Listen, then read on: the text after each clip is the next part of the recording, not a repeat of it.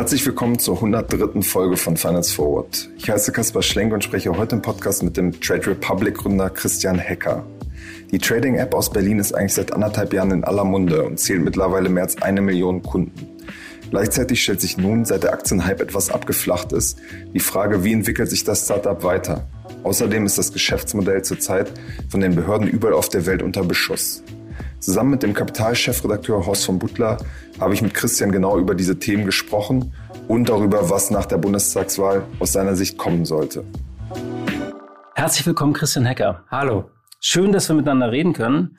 Ähm, wir sitzen hier im 14. Stock äh, am Halleschen Tor, aber die, ihr müsst schon bald wieder raus aus diesem Gebäude. Warum denn? Genau, das ähm, Gebäude, in dem wir sind, ist die alte Postgiro-Zentrale hier in Berlin und äh, die wird entkernt Ende des Jahres und dann geht's für uns weiter. Und wo zieht ihr dann hin? Äh, wir gehen hinten in die ähm, Köpenicker Straße, haben da ähm, ähm, so einen kleinen Campus gebaut, wo dann auch deutlich mehr Leute reinpassen als heute hier. Ja. Also ihr braucht mehr Platz. Bisschen schade um den Blick. Ja, der Blick ist wirklich herausragend. Den werden wir sicherlich vermissen. Habt ihr denn dann noch so alte gelbe Sachen von der Postbank irgendwie rausräumen müssen, oder? Nein, die gab's nicht. Was raus musste, war der ganze äh, 60er Jahre Schick, also quasi Teppich und abgehangene Decken. Äh, die haben wir dann rausgemacht und jetzt ist eben alles weiß und clean. Und die Leitung hat auch gehalten oder musstet ihr hier so extra Glasfaserkabel reinlegen? Äh, das ging noch, ja. Das ging die alte Kupferleitung ging. die hat noch gehalten. Kurz zu eurer Gründungsgeschichte. Also jede, jedes Startup hat ja eine Gründungsgeschichte. Wie kommt man als jemand, äh, der in München unter anderem Philosophie studiert, auf die Idee, eine Trading-App zu gründen? Was war der Moment? Na, mein Mitgründer Thomas, den ähm, habe ich schon im Studium kennengelernt. Und wie es dann immer so ist, habe ich dann erst ein paar Jahre im Investmentbanking gearbeitet, mein Mitgründer bei einem Fintech in München, Payworks. Und so trafen wir uns dann irgendwann später nochmal in Frankfurt. Und ähm, Thomas hat halt eben gesehen, wie Technologie Banken verändert. Und ähm, ähm ich hatte in meinem Job gesehen, wie eigentlich Negativzinsen ähm, ja Banken und auch Privatmenschen ähm, äh, beeinflusst. Und ähm, da ist ein Bund die Überzeugung gereift, dass man eben ja, Menschen befähigen muss, irgendwas ähm, zu tun mit ihrem Geld und dass die Kosten eigentlich die größte Eintrittsbarriere sind. Und dann haben wir uns damals in diese Idee verliebt und ähm, bis heute daran gearbeitet. Wie seid ihr auf den Namen gekommen? Ähm, wir hatten am Anfang viele Namen. Ähm, es fing an mit ähm, äh, Storte Broker an Störtebecker angelehnt. Ähm, war dann Neon Trading, ähm, was das Neon Magazin nicht so lustig fand und uns den Namen weggenommen hat. Und somit brauchten wir neuen Namen. Und ähm, ähm, dann war für uns klar, wir wollen eigentlich das Anlegen eine Sache für jeden machen. Und irgendwann kam dann die Republik so als schönes Bild hinaus. Ja, Republik, Respublika, Sache des Volkes und dann eben Trade Republic ähm, als dann die logische Schlussfolgerung. Genau, euer Aufstieg in den vergangenen zwei Jahren war ja sehr rasant. Anfang 2019 seid ihr mit, mit der App gestartet, mit der man sehr einfach ähm, Aktien oder ETFs kaufen kann. Ihr seid jetzt äh, von Investoren mit äh, mehr als fünf Milliarden äh, Dollar bewertet und zählt ungefähr mehr als eine Million Kunden. Hast du dir das damals äh, so ausgemalt, dass das mal so schnell gehen kann? Weil es gab ja auch Phasen, wo ihr Probleme hattet, überhaupt Geld zu kriegen für das Unternehmen. Nein, natürlich. Also, dass das dann alles so ähm, rasant und zügig geht, glaube ich, ähm, äh, kann man nicht erwarten. Ähm, was aber, glaube ich, schon uns klar war, ist, dass diese Idee und dieses Produkt einen Nerv der Zeit trifft und eben für viele Millionen Menschen da draußen ein Problem löst, was sie seit langer Zeit haben, nämlich was mache ich mit meinem Geld? Und ich glaube, die ersten vier Jahre haben wir eben, man sagt äh, ja neudeutsch gebootstrapped, sprich ähm, ähm, ähm eigentlich ohne große Finanzierungen an dem, an dem Produkt gearbeitet und da muss dann die Überzeugung und der Glaube an diese Idee schon sehr, sehr groß sein, dass man das dann durchhält. Gab es denn irgendeinen Punkt, wo ihr gemerkt habt, okay, jetzt äh, ist wirklich das Interesse da, plötzlich waren die Investoren alle total heiß darauf, bei euch zu investieren, die Zahlen stiegen. Was war so dieser Moment? Naja, also wir haben ja 2018 die Banklizenz erhalten. Ende 2018. Das ist natürlich der erste Moment, wo das sehr wirklich wird, nicht? Man ist auf einmal eine lizenzierte Bank in Deutschland. Und ähm, da muss ich sagen, sind wir im Januar 2019 gestartet mit einer Warteliste und im Mai 2019 haben wir diese geöffnet. Und ähm, von dort an ging es wirklich dann sehr rasant. Ich kann mich an keine Phase erinnern, wo es, wo es was langweilig geworden ist. Und ähm, da wurde dann sehr, sehr schnell klar, dass das Kundeninteresse wirklich sehr groß und nachhaltig ist. Und dann sind auch die Investoren irgendwie draufgesprungen. Ja, das eine kommt dann immer zum, zum anderen. Ähm, ich meine, vor öffentlichen Marktstart hatten wir schon die Series A-Runde mit Creandum im Projekt äh, A geraced.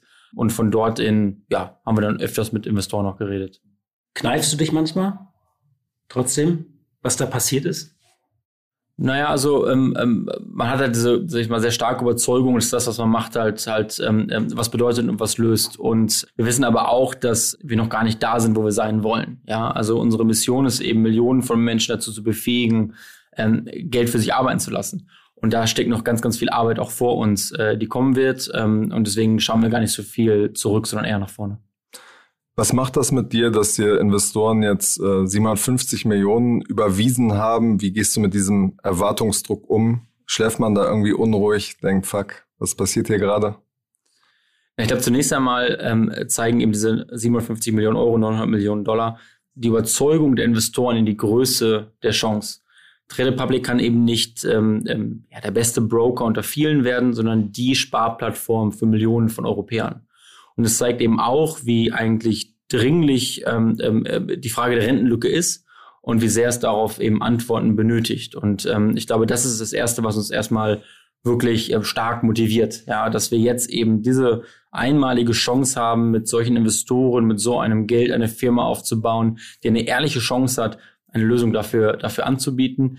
Das beantwortet noch nicht, noch nicht die Frage, was es so mit dir macht.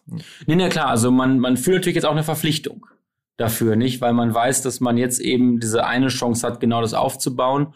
Und ähm, ähm, was wir jetzt eben versuchen, ist die besten Leute einzustellen, die mit uns äh, daran arbeiten. Und natürlich verspürt man auch ähm, äh, Druck, aber das wandeln wir eher in Motivation um. Was genau sind die Pläne, die ihr gerade habt? An was arbeitet ihr? Also man hat jetzt das Geld, was ist der nächste Schritt? Also man kann ja immer am Produkt arbeiten, man kann, es kann neue Märkte im Fokus stehen, Hiring hast du genannt, äh, also ihr müsst Leute haben. Was beschäftigt dich gerade? Also wie gehst du diese Expansion jetzt an? Ja, eigentlich haben wir zwei Herausforderungen. Ähm, die erste ist, wie können wir ähm, Trade Republic ähm, zu einer europäischen Plattform machen. Das heißt, wir ähm, investieren gerade ganz viel Zeit, Geld und, und, und Ressourcen in eben diese Expansion. Wir sind gerade in Frankreich gestartet. Ähm, äh, vor einer Woche haben wir die Warteliste in Spanien geöffnet und wollen eigentlich bis Ende nächsten Jahres in der gesamten Eurozone tätig sein. Es ist gegeben der vielen regulatorischen und technischen Herausforderungen wirklich ein Mammutprojekt. Auf der anderen Seite arbeiten wir wirklich Tag und Nacht daran, die besten Leute einzustellen. Ich kann sagen, ein Drittel meiner Zeit verbringe ich nur mit Hiring, mit Interviews, mit Leuten treffen, äh, mit einfach die besten Leute auf der Welt davon zu überzeugen, mit uns an diesem Problem zu arbeiten. Ich würde sagen, das sind die beiden größten Herausforderungen, die wir gerade Tag für Tag lösen wollen. Mhm. In Frankreich schreibt euch dann mit äh, Accent aigu oder ist es? nein, nein, wir sind auch Trade Republic. Okay, gut. Wie geht man sicher, dass quasi die Kultur, die Atmosphäre immer noch bestehen bleibt. Ich meine, ihr seid gestartet, wart vor kurzer Zeit noch 30, 40 Leute und jetzt seid ihr 500. Wie geht man da sicher, dass das weiterhin noch den, den gleichen Spirit hat? Das ist ja natürlich eine riesige Herausforderung. Ja, also ähm, es macht was in einer Firma, wenn man in der Pandemie 300 Leute einstellt, von denen sich viele eben noch nicht gesehen haben. Wir sind oder versuchen sehr rigoros unserem Auswahlprozess zu sein. Also ähm, wir suchen immer Leute, die ähm, ja, ein, ein, eine Offenheit haben für Feedback und ein nicht so großes Ego haben. Und auf der anderen Seite eine ganz aufrichtige Begeisterung für diese Mission und dieses Problem, ähm, das wir haben. Und ähm, ich verbringe einmal in der Woche in der Townhall damit, ähm, ähm, eine halbe Stunde lang nur über die Rentenlücke, über dieses Problem, über, über die ganze Motivation zu reden. Und ähm, das ist natürlich schon ein starkes ähm, äh, Mittel, um einfach auch mehrere hundert Menschen zusammenzukitten, dass sie da auf diese Mission gehen.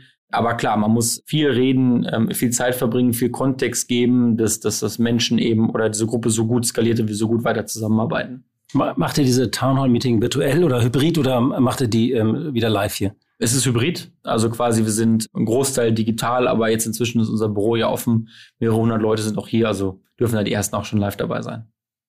Genau, ein Grund für euren rasanten Aufstieg ist ja, dass es ein enormes Interesse an den, an den Kapitalmärkten gab. Viele das erste Mal überhaupt investiert haben. GameStop, der GameStop-Hype ist, glaube ich, sozusagen ein, äh, ja, etwas, was sehr prominent in den Medien einfach war und was auch ein Symbol dafür ist. Man hat jetzt in den vergangenen Wochen so ein bisschen gemerkt, ähm, dass das Interesse wieder ein bisschen abgeflacht ist dass die Leute wieder rausgegangen sind. Bei einigen Wettbewerbern und Direktbanken hat man gesehen, dass einfach die Trading-Zahlen runtergegangen sind. Wie ist das bei euch? Naja, an sich genommen ist ähm, Trading gar nicht so relevant für uns. Also wenn wir uns eben als Sparplattform verstehen, dann schauen wir zunächst einmal auf Kunden, auf Asset Under Management ähm, und auf Sparpläne. Und alle drei Zahlen wachsen wirklich stärker denn je ähm, und sehr nachhaltig. Im Rückschau, glaube ich, ähm, hat äh, die ganze Meme-Stock-Situation erstmal gezeigt, dass Investieren kulturell relevant wird, dass eben sich wirklich Menschen in der Breite der Gesellschaft interessieren für den Kapitalmarkt. Etwas, das wir in Deutschland, glaube ich, seit Jahren, Jahrzehnten eigentlich nicht hatten und vermisst haben. Deswegen ähm, war das zunächst einmal natürlich eine, eine, eine sehr spannender Moment. Und das sehen wir auch heute noch, dass eigentlich ähm, das Thema Investieren immer mehr in der Mitte der Gesellschaft äh, eben angekommen ist. Und das treibt dann eben Kundenwachstum, ähm, Assetwachstum, äh, Sparplanwachstum. Aber kannibalisiert ihr euch damit nicht am Ende selbst, weil als Broker seid ihr eigentlich dazu incentiviert, ähm, an jedem Trade verdient ihr Geld, dass die Leute eigentlich mehr handeln müssten. Naja, es kommt darauf an, was man eben ähm, ähm, optimieren oder maximieren möchte. Ähm, wenn ich eben ähm, mit Trades ähm, ähm, mein Geld verdienen möchte und das steigere, dann optimiere ich kurzfristigen Gewinn, kurzfristigen Umsatz. Ähm, wir wollen aber eigentlich eine Plattform aufbauen, wo wir äh, Kunden haben mit dem größten Wert über die nächsten Jahre. Das heißt, wir wollen Leute bekommen, die einen Teil ihres Vermögens Monat für Monat bei uns anlegen. Und somit haben wir eine Beziehung mit dem Kunden über 10, 20, 30 Jahre. Und wir wollen damit in Anführungszeichen die Homescreen-App für äh, das Vermögen werden von Menschen. Und das ist natürlich eine der wichtigsten äh, Positionen im Leben von Menschen, im finanziellen Leben. Und ähm, das ist auch das, wo die ähm, Investoren äh, von uns rein investieren. Der Markt für Trading, für Trading-Apps ist klein, kompetitiv, bringt nicht wirklich viel Wert für die Kunden. Und somit sehen wir uns wirklich eher langfristig ähm, als Sparplattform und optimieren gar nicht so kurzfristige Trades. Aber da gibt es da schon irgendwie eine Kluft. Also du sprichst hier von Rentenlücken, von ähm, äh, Sparplänen. Das ist ja ganz bieder. Das geht ja fast so Richtung äh, schwäbische Hausfrau. Aber bekannt werdet ihr nicht nur GameStop, auch Zuckereien und Windeln.de. Also wie überbrückt ihr diese Kluft, dass man immer dann in die Schlagzeilen gerät, wenn es da hoch hergeht sozusagen, wenn Party ist auf der, auf der Plattform? Ja, das ist sicherlich eine große Herausforderung, ähm, vor allem wenn man eben mit Journalisten redet. Ja. Ähm, nein, also ich glaube, die Zahlen. Es gibt ja auch genügend Foren, wo sich die Le eure Kunden darüber unterhalten. Also ja. Nein, das stimmt. Aber ähm, ich glaube, die, die, die, die nackten Zahlen sehen anders aus. Ähm, zwei Beispiele. Als wir ähm, die Meme-Stock-Situation Ende Januar hatten, waren zum Hochpunkt ähm, 8% unserer Kunden nur investiert in diese sogenannten Meme-Stock. Das heißt, 92% der Kunden hat das gar nicht berührt. Ähm, wir bieten heute unserer Plattform Derivate an, strukturierte Produkte, komplexe Produkte. Nur fünf Prozent unserer Kunden haben jemals ein Derivat gehandelt. Ja, das heißt, glaube ich schon, dass es einen manchmal ja Disconnect gibt zwischen ja den, den Schlagzeilen und der, die, die am lautesten reden und eigentlich der Masse an Kunden, die das Produkt dann doch ähm, ähm, anders nutzen. Aber klar, Trade Republic steht dann auch ein bisschen für beide Facetten. Wir freuen uns auch, dass wir heute eine Facebook-Gruppe mit über 50.000 äh, Mitgliedern haben, die sich tagtäglich austauschen über das Anlegen, über das Investieren, über Firmen, über Ideen und das zeigt, glaube ich, nur noch einmal wieder, ähm, wie relevant investieren wird. Und ähm, ich glaube, man kriegt auch dadurch ähm, finanzielle Bildung, dass Leute sich begeistern für das Anlegen. Wie kriegt man das von der Produktentwicklung hin, dass es quasi die, die Dinge, die Spaß machen, das sozusagen so ein bisschen rumzocken, was ja aber nicht sinnvoll ist, dass man das ausgleicht mit dem, was du gerade beschreibst. Die Leute ähm, legen sich einen Sparplan an, sehen das Ganze langfristig. Also man, man kriegt die Leute ja oft ähm, damit, dass man irgendwie sagt, so hier, du kannst hier ein bisschen rumzocken. Mhm. Also wenn man sich heute Trade Republic ähm, anguckt, ähm, dann ist das ganze Modell eigentlich darauf ausgelegt, genau das Sparen zu incentivieren. Also wir haben ein, Spar ein, ein, ein, ein Kostenmodell, wo der ähm, Trade ein Euro Gebühren kostet, ähm, wohingegen äh, der Sparplan kostenfrei ist. Wenn man heute bei uns in die App geht, dann gibt es einen Tab von vier Tabs, der nur den Sparplänen gewidmet ist, wo ich sehe, in welchen Tagen der eben ausgeführt wird. Und das sind eben, sage ich mal, ja, diese Kleinigkeiten, ähm, die dazu führen, dass das Sparen eine, eine sehr große Bedeutung äh, bekommt dafür. Auf der anderen Seite, äh, glaube ich, ist es aber auch eben richtig und wichtig, dass Leute sich begeistern für das Anlegen und das treibt finanzielle Bildung. Ich glaube, es gibt ein schönes Beispiel, als Netflix den Film The Queen's Gambit äh, ge gestartet hat, dann haben auf einmal Leute sich in ähm, ja, Schachkurse angemeldet. Und das ähm, haben sie gemacht, weil sie begeistert waren von dem Thema Schachspielen.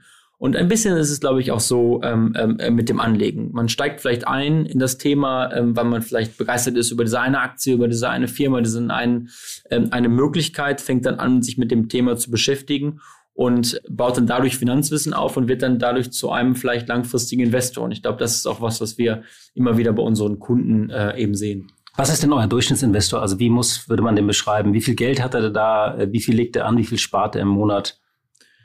Naja, der, der Durchschnittsinvestor ist ähm, ja, Mitte 30, ähm, ähm, hat im, im weit überwiegenden Mehrheit inzwischen kein Geld mehr vorher woanders angelegt, also ist ein sogenannter Erstinvestor. Zur großen Mehrheit hat dieser äh, Investor einen Sparplan, den er monatlich bedient, 200, 250 Euro ähm, und das Monat für Monat macht und dann eben auch anfängt, manchmal ähm, ähm, Aktien äh, zu handeln. Noch einmal kurz äh, zurückzukommen zum äh, Produkt. Wenn man die App aufmacht, steht da irgendwie beliebte, beliebte Aktien. Und da gab es ja dann auch den Fall, dass da zum Beispiel windeln.de ist. Das heißt, so ein, so ein Herdentrieb wird durch so eine Darstellung auch so ein bisschen befeuert, oder? Naja, ich glaube, der Algorithmus, der bei uns diese ähm, beliebten Aktien eben ähm, zeigt, der ist sehr langfristig orientiert. Er bedeutet, das äh, sind Aktien, die über einen sehr langen Zeitraum eben von den Kunden nachgefragt und gesucht worden sind. Und ich glaube auch schon, dass wir da ein Stück weit einfach eine offene, liberale Plattform sind. Und ähm, wer bin ich, der den Kunden vorschreibt, was sie ähm, anlegen sollen? Und ja, wenn die Kunden über, über, über zwei, drei, vier Monate lang gewisse Aktien ähm, nachfragen, dann sind die auch in dieser Liste. Und ich glaube, das ist eher eigentlich nur ein Serviceangebot an die Kunden, die das Produkt ein bisschen mehr erlebbar machen. Bei Robinhood hat man ja gesehen, dass äh, Kryptowährungen wie, wie Dogecoin, aber auch andere unglaublich wichtig geworden sind, also viel gehandelt werden, einen Großteil der Umsätze mittlerweile ausmachen. Ihr habt damit ja auch vor einigen Monaten schon angefangen. Welche Rolle spielt Krypto aktuell für euch?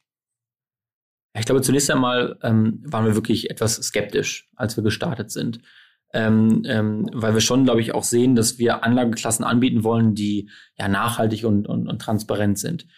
Irgendwann im letzten Jahr ist es dann passiert, dass das institutionell investierte Vermögen und Cryptocurrencies, vor allem Bitcoin, das Retail-Vermögen, das von Privatinvestoren überstiegen hat. Und ich glaube, da wurde schon auch klar, dass ähm, Cryptocurrencies eine ja, arrivierte Anlageklasse werden. Und insbesondere, wenn man davon ausgeht, dass wir Negativzinsen haben, dass wir Inflation haben, dass wir eine riesige Rentenlücke haben in den nächsten Jahren, dann spiegeln ähm, ähm, Cryptocurrencies schon ein, ja, eine gute Absicherung oder Diversifikation da gegenüber, sag ich mal, den, den, den, den Fiat-Währungen. Und ähm, deswegen haben wir dann angefangen, in dieses Thema zu investieren. Das äh, gestartet ähm, ähm, vor ein paar Wochen in diesem Jahr. Ähm, ist immer noch sehr früh. Also ähm, ähm, viele Kunden nutzen das schon aber es hat in keinster Weise die Dimensionen erreicht, die wir in Amerika sehen. Aber wie viele Leute nutzen das ungefähr von euch? Wie viel Prozent? Ja, schon einige ähm, äh, nutzen äh, Cryptocurrencies. Ja, du weißt, wir sind immer nicht so offen mit unseren Zahlen. Aber nein, es ist gut angenommen worden. Ähm, aber immer noch eine vergleichsweise kleine Anlageklasse verglichen mit ETFs und, und Aktien. Wie wollt ihr denn jetzt aber Geld verdienen? Also ihr habt ähm, über eine Million Kunden, äh, sechs Milliarden haben die in, äh, in Summe bei euch angelegt. Ähm, Bloß wenn ihr die zu braven Sparern machen wollt, das aber umsonst ist und bei den Trades ist es ja auch noch sehr billig, ein Euro. Was ist euer Geschäftsmodell auf Dauer? Womit wollt ihr dann wirklich Geld verdienen? Als wir mit Trade Republic ähm, gestartet sind 2015, ähm, ähm, konnten wir sofort ein Ticket in die Startup-Garage der Comdirect Commerzbank lösen. Da sind wir angefangen und haben dann etwas ähm, äh, gesehen, was ähm, viele ja Privatinvestoren oder Privatanleger gar nicht wissen. Ein Broker verdient Geld einmal durch ähm, Gebühren, also Kommissionen, und aber eben auch durch Rückvergütungen vom Handelsplatz. Und als wir das gelernt haben, hat sich für uns die Frage von Trade Public ähm, umgedreht. Sprich, nicht, wie können wir Geld verdienen ohne Gebühren, sondern wie können wir eine Bank aufbauen, die so günstig und skalierbar ist, dass sie nur mit diesen Rückvergütungen auskommt. Und das haben wir getan. Heute verdienen wir Geld eben durch diese Rückvergütungen von Handelsplätzen, ja, haben so geringe Kosten, dass wir äh, trotzdem profitabel pro Trade, pro Kunde äh, sind und ähm, dann ist es einfach nur eine Frage der Anzahl der Kunden, ähm, die man über die Lauf gewinnen kann. Deutschland bekommt jetzt ja eine äh, neue Regierung und das Thema Rente war da auch ein Thema. Also ähm, eine Partei verspricht stabile Renten. Du hast jetzt immer wieder von der Rentenlücke gesprochen. Wo steht denn Deutschland da aus deiner Sicht eigentlich? Also wir schaffen es ja irgendwie nicht zu vermitteln, dass wir da so einen Kapitalstock noch aufbauen, nicht? Ja, das ist für mich wirklich ähm, ähm, offen gesprochen ein wenig verwunderlich. Ich glaube, die Rentenlücke ist da, sie wird größer und ist gefährlich. Ähm, äh, was heißt das? Wir haben heute eine Nettoersatzquote, sprich garantiertes Rentenniveau von 48 Prozent. Das ist 20 Prozent unter dem OECD-Durchschnitt. Gleichzeitig subventioniert Deutschland dieses System mit inzwischen 100 Milliarden äh, Euro, 20 Prozent des Bruttoinlandsproduktes. Und diese Lücke wird größer und immer mehr gefüllt von der Wirtschaftsleistung. Und ähm, ja, es gibt nicht wenig Ökonomen, die vorhersagen, dass das nur noch ähm, weiter und größer werden wird. Und somit ist es für mich unausweichlich, dass wir eben dort anfangen, ja, privat vorzusorgen, privat Geld anzulegen, um eben dieses Rentensystem ein wenig zu erweitern. Und ähm, es hat uns schon auch erschrocken, dass eigentlich jetzt in der, ähm, der aktuellen äh, Wahl und, und da fast allen Parteien es eigentlich keine wirklichen Ideen gibt, wie man dieses Rentensystem nachhaltig reformiert und erweitert. Ja, ist ganz interessant, also weil es immer sofort auch mit Zockerei in Verbindung gebracht wird. Ähm, äh, könntest du dir eigentlich vorstellen, du bist ja eine Generation wie Kevin Kühnert, äh, hast du dem das versucht mal zu erklären? Kennst du ihn? Ja, also wir sehen schon, dass es eigentlich fast bei allen Parteien schon das Verständnis gibt, dass der Kapitalmarkt ähm, dabei helfen kann, Wohlstand eben aufzubauen. Ähm, wie man das verpackt, sprich über so einen Bürgerfonds oder, oder, oder andere Mittel, da ähm, ähm sind sicherlich die Ideen andere. Ähm, wir sehen eigentlich immer, dass ähm, das private Vorsorgen ähm, des Einzelnen der beste Weg ist, um die Menschen heute zu befähigen, ohne große Reformen das zu tun.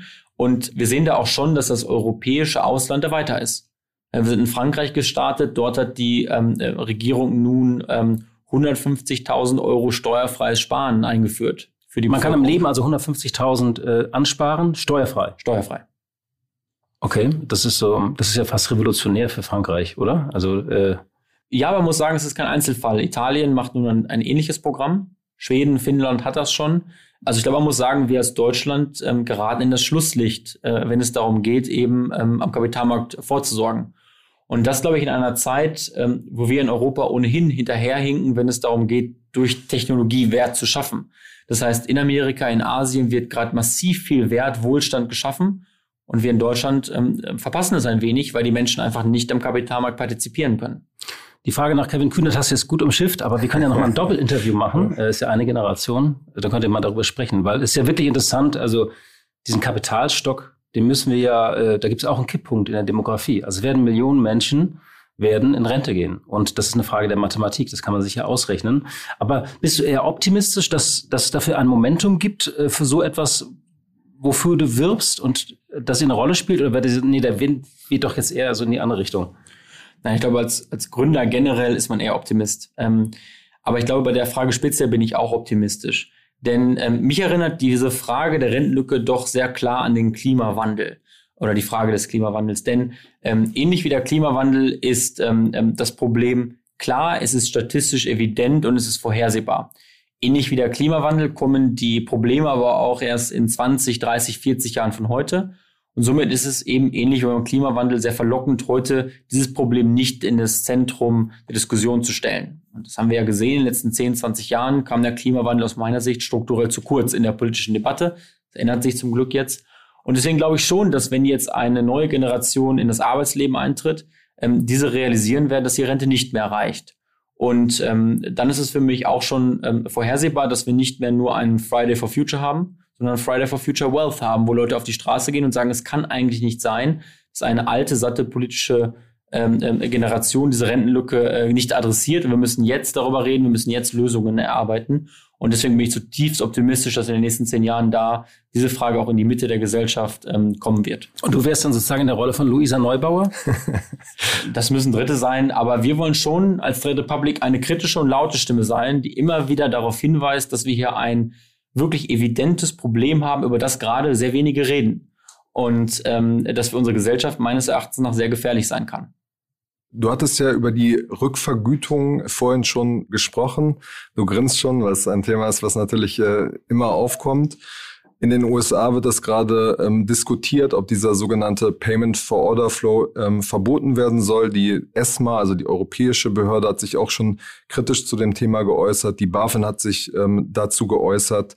Machst du dir da Sorgen, dass euer Geschäftsmodell in Frage gestellt wird? Ähm, offen gesprochen nicht. Ähm, denn zunächst einmal hat Trade Republic nicht Rückvergütungen oder Payment for Order Flow ähm, ähm, erfunden, sondern eben diese technologische Effizienz.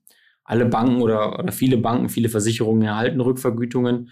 Wenn es wegfällt, fällt es für jeden weg und äh, dann wird Trade Republic immer noch das günstigste Angebot sein, wegen dieser technologischen Innovation. Ähm, darüber hinaus begrüßen wir offen gesprochen diese Debatte sehr, denn die Finanzindustrie hat in den letzten 20 Jahren extrem viel gemacht, dass man ihr misstraut dass wenn Sachen im Hintergrund stattfinden, die nicht ähm, transparent sind, dass da das vielleicht nicht immer zum Kundennutzen beiträgt. Und deswegen finden wir es richtig und wichtig, dass man nun öffentlich darüber redet, ähm, wie Payment for Order Flow genutzt wird. Wir sind uns aber da eben auch wirklich sehr, sehr sicher, dass so wie wir heute bei Trade Republic Rückvergütungen einsetzen, den, das beste Angebot für den Kunden herstellen. Insbesondere, wenn wir darüber reden, dass wir gerade kleine Einkommen Menschen, die nur 200, 300 Euro sparen können, dazu befähigen wollen. Denn dann sind Gebühren wirklich äh, toxisch und dabei hilft eben Payment for Order Flow, diese Gebühren zu senken und trotzdem ein gutes Angebot für den Kunden zu haben. Im Gegensatz zu vielen Konkurrenten, du hast sie jetzt schon angesprochen, habt ihr allerdings nur einen Handelsplatz. Das unterscheidet euch jetzt ja schon von einem Flatex oder sowas, dass man das einfach nur bei Lang und Schwarz handeln kann. Also als wir Trade Republic gegründet haben, haben wir uns das natürlich angesehen und ähm, haben festgestellt, dass die meisten Kunden zunächst einmal verunsichert sind bei der Auswahl des Handelsplatzes. Denn den Leuten ist manchmal gar nicht klar, kaufe ich jetzt in Frankfurt, New York, Stuttgart eine andere Daimler-Aktie? Und ähm, dann haben wir uns angeguckt, was ist denn eigentlich im Interesse des Kunden?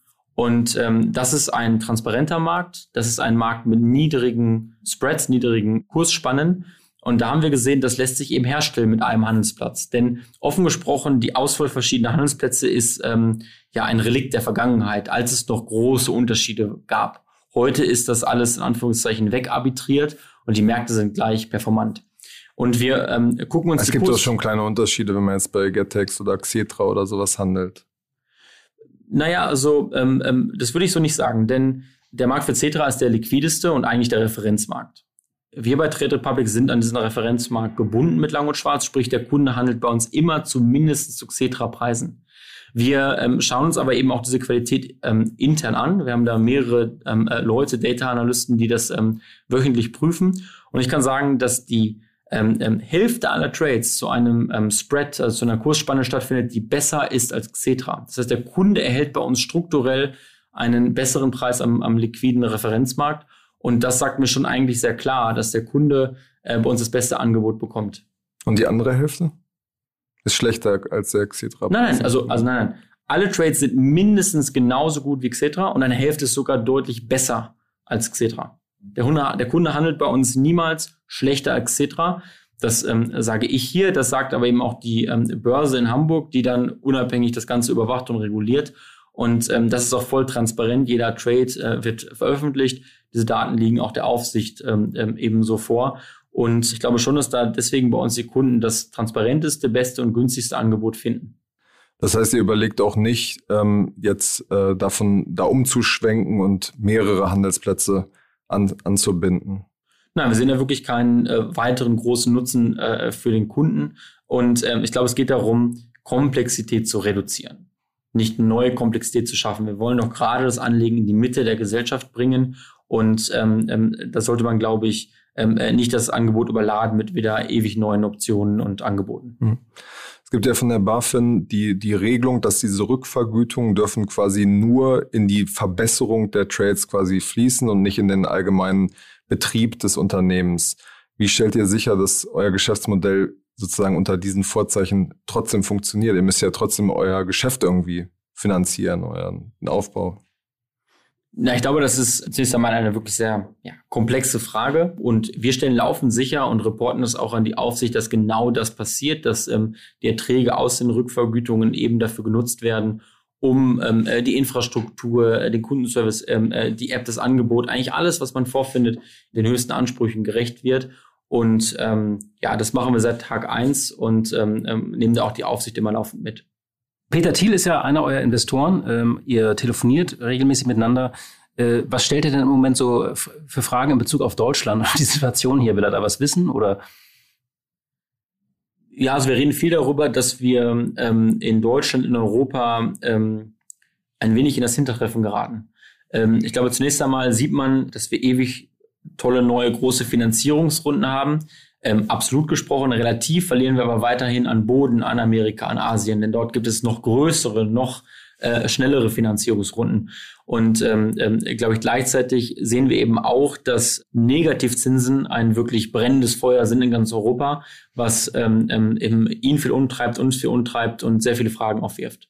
Er hatte ja so ein relativ äh, negatives äh, Bild von äh, Deutschland, von Berlin, hat er ja, glaube ich, mal gesagt, dass da irgendwie nur die äh, faulen Typen rumhängen, in Anführungsstrichen, oder sowas sinngemäßes. Leute wie wir. Ja, genau. Andererseits investiert er ja immer noch massiv in Europa, zählt zu einem wirklich der größten äh, Fintech-Investoren, nicht nur bei euch groß investiert, sondern bei sehr vielen anderen. Sieht er also trotzdem irgendwie das, das Potenzial noch? Ja, genau, mit seinem ähm, persönlichen Fonds, also Founders Fund, ist er eben, ich glaube, bei uns investiert. Ja, wir haben damals auch darüber geredet. Ähm, der erste Satz war, Jungs, nur damit ihr es wisst, ich glaube, ähm, ähm, ähm Gründer in Berlin sind schwach und ähm, eben nicht gut. Ähm, aber da kann man eben dann auch drüber ähm, reden und zeigen, warum das vielleicht dann nicht so ist. Und ähm, hat ihn dann ja am Ende des Tages überzeugt und jetzt arbeiten wir sehr gut zusammen. Fühlst du dich denn als, als Gründer hier in Deutschland, sind die Bedingungen gut für dich? Oder ähm, auch was wäre so ein Wunsch an, an, an die neue Regierung? Ich glaube, zunächst einmal möchte ich gar nicht nörgeln. Also ich glaube, seit wir angefangen sind, 2015, hat sich ähm, ähm, Berlin von einem mittelmäßigen Tech-Standort heute zur eigentlich Weltspitze entwickelt. Also was den Zugang zu Talenten angeht und, und auch ja inzwischen Investoren, spielen wir, glaube ich, schon in der oberen Liga mit. Deswegen hat sich schon viel Positives getan. Ich glaube aber vor allem durch die wirklich sehr ähm, ähm, guten Gründer und jetzt die zweite, dritte, vierte Welle an Unternehmen, die gerade hier sind. Ähm, aber sicherlich ähm, ähm, würde man sich eben auch wünschen, dass die Politik die Startups oder die Technologiebranche als das erkennt, was sie ist, der Zukunftsmotor für Jobs, der Zukunftsmotor für neue ähm, ähm, ähm auch Arbeitsmodelle und für Grundlageninnovationen, die hier, glaube ich, geschaffen werden müssen. Und ähm, ja, da könnte man sich schon noch mal mehr Aufmerksamkeit, mehr Förderung wünschen. Christian Hecker, vielen Dank für das Gespräch. Vielen, vielen Dank. Zum Schluss gibt es noch einen kurzen Hinweis in eigener Sache. Und zwar veranstalten wir am 15. Oktober den nächsten digitalen Workshop. Dieses Mal geht es um börsennotierte Fintech-Stars, die gerade in den letzten Monaten einen unglaublichen Aufschwung hingelegt haben. Mit Aktienexperten und Brancheninsidern nehmen wir uns Unternehmen wie Square, Robinhood oder Affirm mal vor und nehmen sie unter die Lupe. Mit dabei sind zum Beispiel Christian Röhl, Philipp Klöckner oder Miriam Wohlfahrt, die ihr alle aus diesem Podcast auch schon kennt. Wenn ihr euch für die Fintech-Szene interessiert und auch sonst mal verstehen wollt, wie diese Unternehmen eigentlich genau funktionieren, meldet euch gerne an. Geht einfach auf unsere Website unter dem Reiter Digitale Workshops, findet ihr alle Informationen und mit dem Gutscheincode FFWD15 bekommt ihr auch noch einen Rabatt. Viel Spaß dabei und wir freuen uns, euch zu sehen.